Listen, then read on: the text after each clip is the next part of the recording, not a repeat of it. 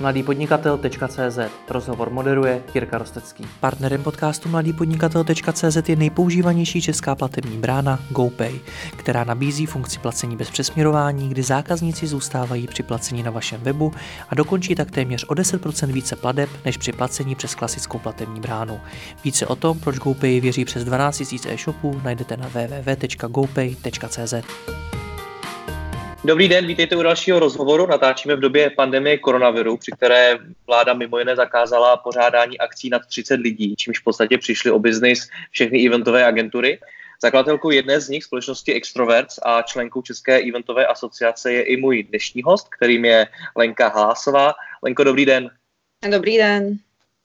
Jaké to je probudit se do takovéhle noční můry?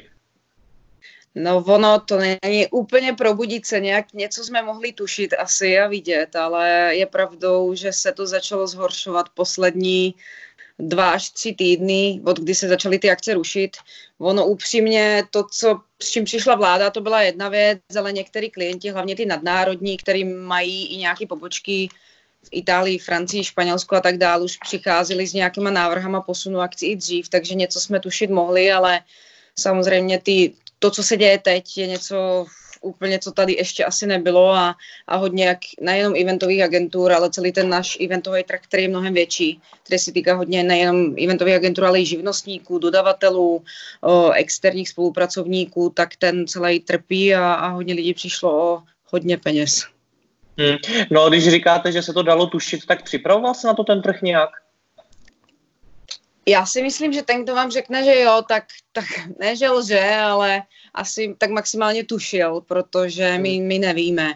To, jak se vlastně začalo pracovat před třema týdnama, že se ty akce posouvaly o měsíc, dejme tomu, tak teď už jsme u toho, že se buď ruší, nebo že se posouvají až na září, protože reagujeme zase na to, jak, jak reagují naši dodavatele. Zavírají se hotely od, od tří hvězdičkový do pěti hvězdičkový, některý se zavřeli až do konce srpna, takže a ty akce děláte v hotelech taky, takže my hmm. musíme reagovat taky na to a, a tím, jak každý neví, co vlastně bude, tak, tak se ty, ty reakční doby nebo ta doba pro prodlužení stále zvětšuje. Hmm. No nicméně dalo se na to vůbec ve vašem biznisu nějak připravit na tohle? Myslím, jako jak se připravit jako na, na krizi, kterou tušíte. S, můžete jako maximálně se podívat na to, a kde ten váš obor, v čem jste dobrý, co můžete jako, v čemu se můžete víc věnovat, co z toho se dá přesunout do onlineu, protože ten tlak na to přesouvat co nejvíc věcí do onlineu tady byl už předtím. A ty, co na to nechtěli reagovat, tak teď už jsou nucený a, a vidíme, že ti, kteří vůbec neumí pracovat s tím onlinem, tak jsou úplně na 0% biznisu, protože fakt teď nemají co dělat. A nemyslím hmm. si, že se to týká jenom BTL jako nás, ale i ATL, protože dnes venku nenatočíte reklamu. Hmm. To asi ne. No nicméně, uh, co se teď člověku, který má vlastní eventovou agenturu, honí v hlavě? Honí se mu v hlavě to, že to je konec jeho podnikání, nebo že teda potřebuje rychle switchnout na ten internet, nebo to se mu honí v hlavě? Hodně věcí. Uh, prvá věc, kterou začnete řešit, je samozřejmě ty lidi, které máte v agentuře, které zaměstnává, zaměstnáváte, nebo, ne, nebo nějaký živnostníky nebo externisti, kteří jsou na vás závislí, uh, kterým to nechcete úplně samozřejmě osekat na, na nulu, protože všichni potřebujeme z něčeho žít, ale čím dál tohle bude trvat, tak nějak budeme muset reagovat. Uh, všichni vlastně v tom našem oboru a, a všichni i dle nějakých ukazatelů, co mám, tak jako přistupuju k tomu, že buď omezuju úvazky, nebo samozřejmě ty první týdny začnete uklízet to, co máte, na co jste neměl čas. To znamená, začnete se věnovat webu, začnete uklízet sklady, a začnete víceméně modernizovat to, co, na co jste neměl čas, hledat nový nástroje, ale to můžete dělat dva týdny protože mm. pak si začnete uvědomovat to, že ty příjmy nejsou a, a začnete vymýšlet, odkud je brát a pokud dokážete přesunout část toho biznisu do onlineu nebo radit těm klientům, pomáhat jim v tom, tak to jde, ale zase musíme si uvědomit, že ty klienti teď jako sami nemají ty příjmy. No jedna věc, že se zrušily eventy, ale pokud většina FMCG firm momentálně přichází o příjmy, tak oni nebudou mít co do toho marketingu dávat. Protože mm. samozřejmě marketing navazuje na to, jaký jaký ten objem příjmů vám do firmy přijde a, a reagují na to a, a my samozřejmě vymýšlíme a je tady prostor na to vymýšlet nějaký vlastní produkt. Já to mám stále ráda dělat, nejsem ráda závislá čistě jen na klientech, rádi přicházíme s něčím svým, nejsme taková ta jenom klasická eventovka, která by dělala vánoční večírky, které teď samozřejmě asi budou možná už ne trpět, protože už budou uh, moc být, ale myslím, že za úplně jiných uh, rozpočtových možností, než byly doteď, ale, ale je teď ten správný čas zamyslet se nad tím, jestli ten váš biznis stal na pevných základech, pokud jo, tak by vás tohle nemělo položit. Uh, a pokud nestal, tak je čas se nad tím zamyslet, co s tím. Co jsou to pevné základy v případě eventové agentury? Protože ta je závislá na klientech většinou, tak co to jsou pevné, pevné základy? No, on tady byl takový nešvar, já tomu říkám, a, a všichni, co mě znají, vědí, že já říkám, že každý, co zorganizoval eh, svatbu své kamarádky, dejme tomu, tak si myslel, že si může založit eventovou agenturu.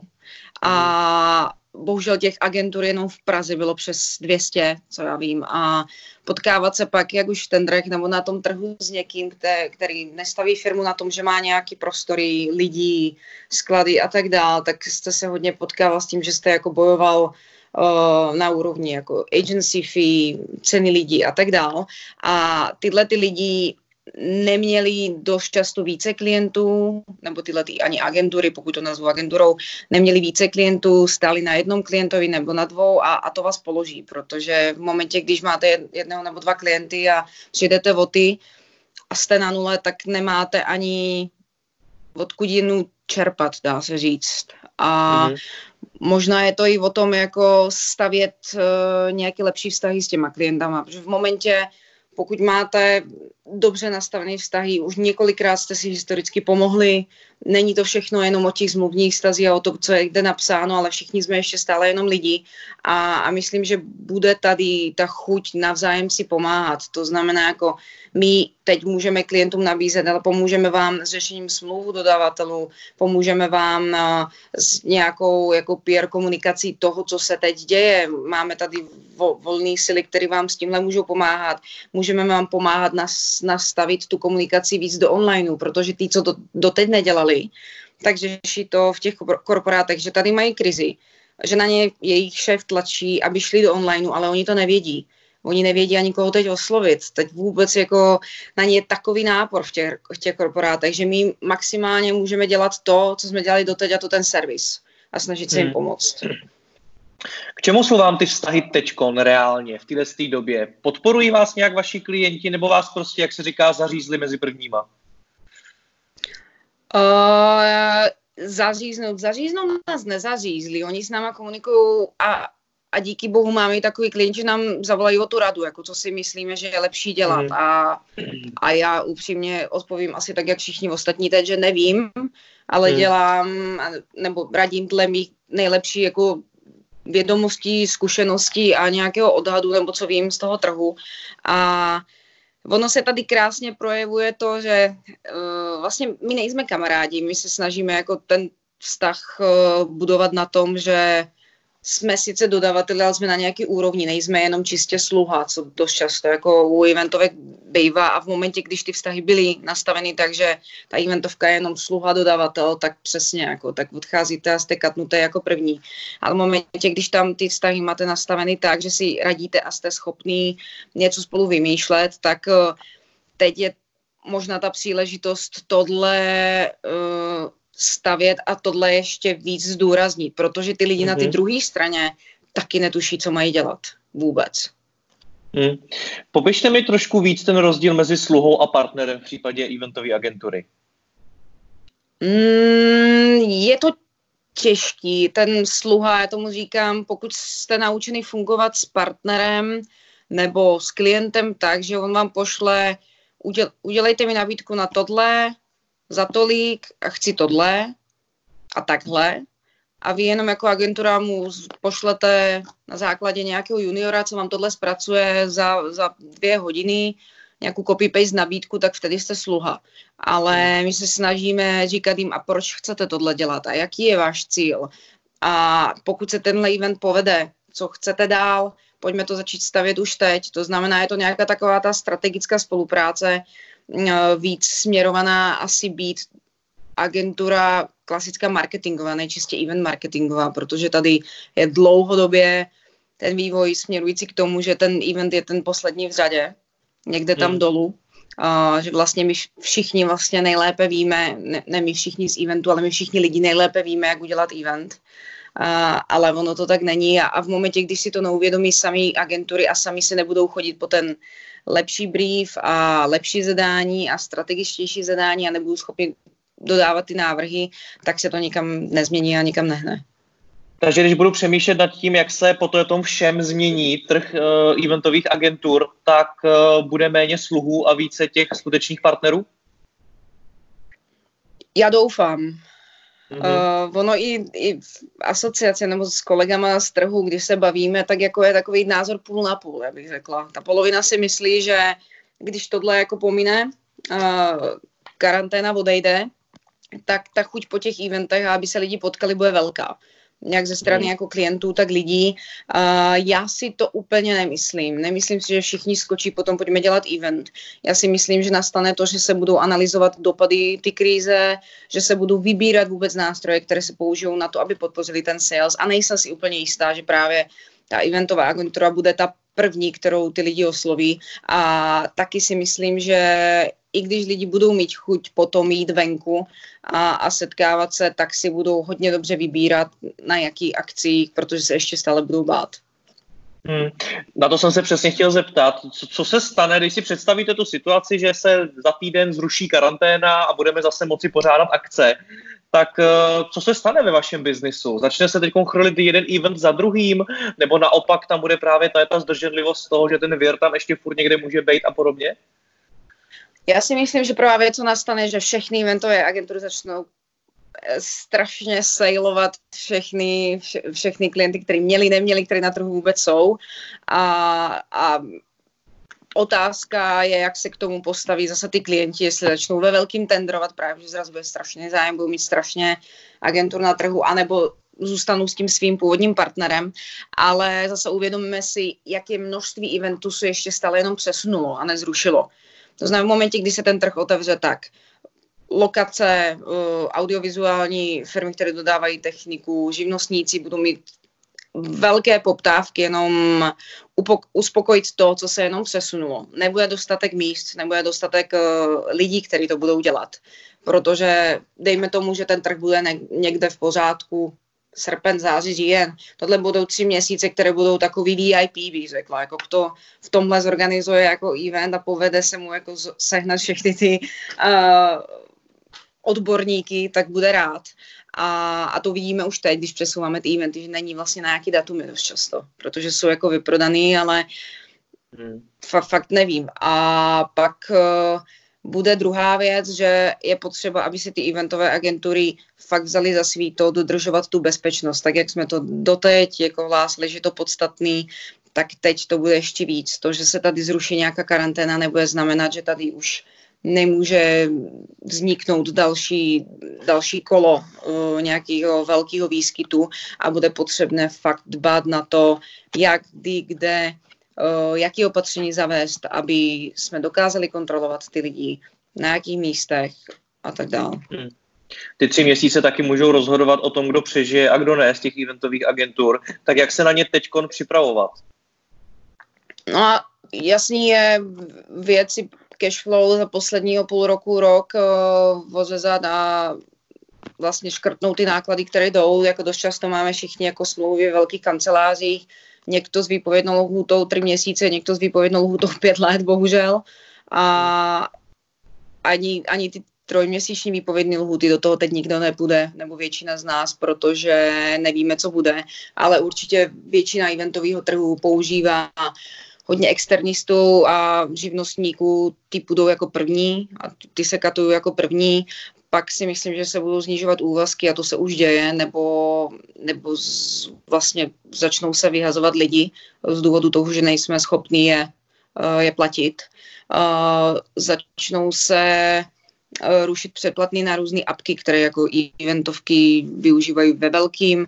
Uh, já sama jsem dnes koukala na to, co můžeme nějak omezit a, a je zajímavé, že některé z těch aplikací vlastně nabízí možnost to jenom freeznout, to znamená zastavit na tři měsíce nebo půl roku, nepřijedete o data a v momentě, když to budete potřebovat, tak si to jenom obnovíte. Ono je to hodně malých nákladů, ale když uděláte 10 až 20 takových opatření, tak ono to něco udělá a, a samozřejmě jako je potřeba teď přesně ten čas, který máte s, s lidma, který máte jako kapacitu ve firmě použít na to, abyste se snažili vymyslet něco, co vás odliší pak, když tohle pomine. Abyste byli jako první připraveni. Co to třeba může být? To nebudu říkat. No, vy jste zmiňovala nějaký ty vlastní produkty a podobně, tak tohle to je cesta, který, který má, nebo kterou se má vydat eventová agentura? Já si myslím, že určitě. Uh, Prvá věc je vlastní produkt a druhá věc zamyslet se, jak ten online ještě víc zapojit do těch svých služeb, protože i když jsme doteď tvrdili, ano, každý event musí mít nějaký dopad do onlineu, do socialu, aby jsme zvyšovali ten reach, tak jako dost často se potkáváme pak na tom, jo, ale vy jste eventová agentura, na social máme úplně jinou agenturu, to bychom museli zapojit další tři lidi do tohohle procesu, to je zlouhavý. Ne, já si myslím, že teď ten reach přes online bude o to, o to důležitější a, a bude o tom, jak to ta agentura dokáže zvládnout, jak dokáže spolupracovat s jinými agenturama, anebo co dokáže sama navrhnout. Když se bavíme o tom online, o tom přechodu i z toho offlineu na internet, tak o čem se vlastně bavíme? Já vím, že tady padá spousta návrhů na to, místo offline akcí dělat, já nevím, webináře a podobně. Tak tohle je to, kam se ty agentury mají posunout? Prvá věc je webinář. Eh, dru... Jako my máme například hodně klientů v B2B, který eh, staví část, nebo ten biznis není postavený na tom, ale část jejich služeb je o tom nabízet školení. Školení, které posouvají jejich klienty někam. A školí a školilo se doteď tak, eh, že se potkávali osobně. Uh, jedna věc je vyvinout jako nástroj, kam ty školení dát online, ale pokud jste ve velké korporaci, ta si to většinou řeší mezinárodně a, a to jde. Ale druhá věc je, jak ty lidi naučit být online. Protože jedna věc je mít ten nástroj, co my neděláme, neumíme a nebudeme dělat. Od toho nejsme.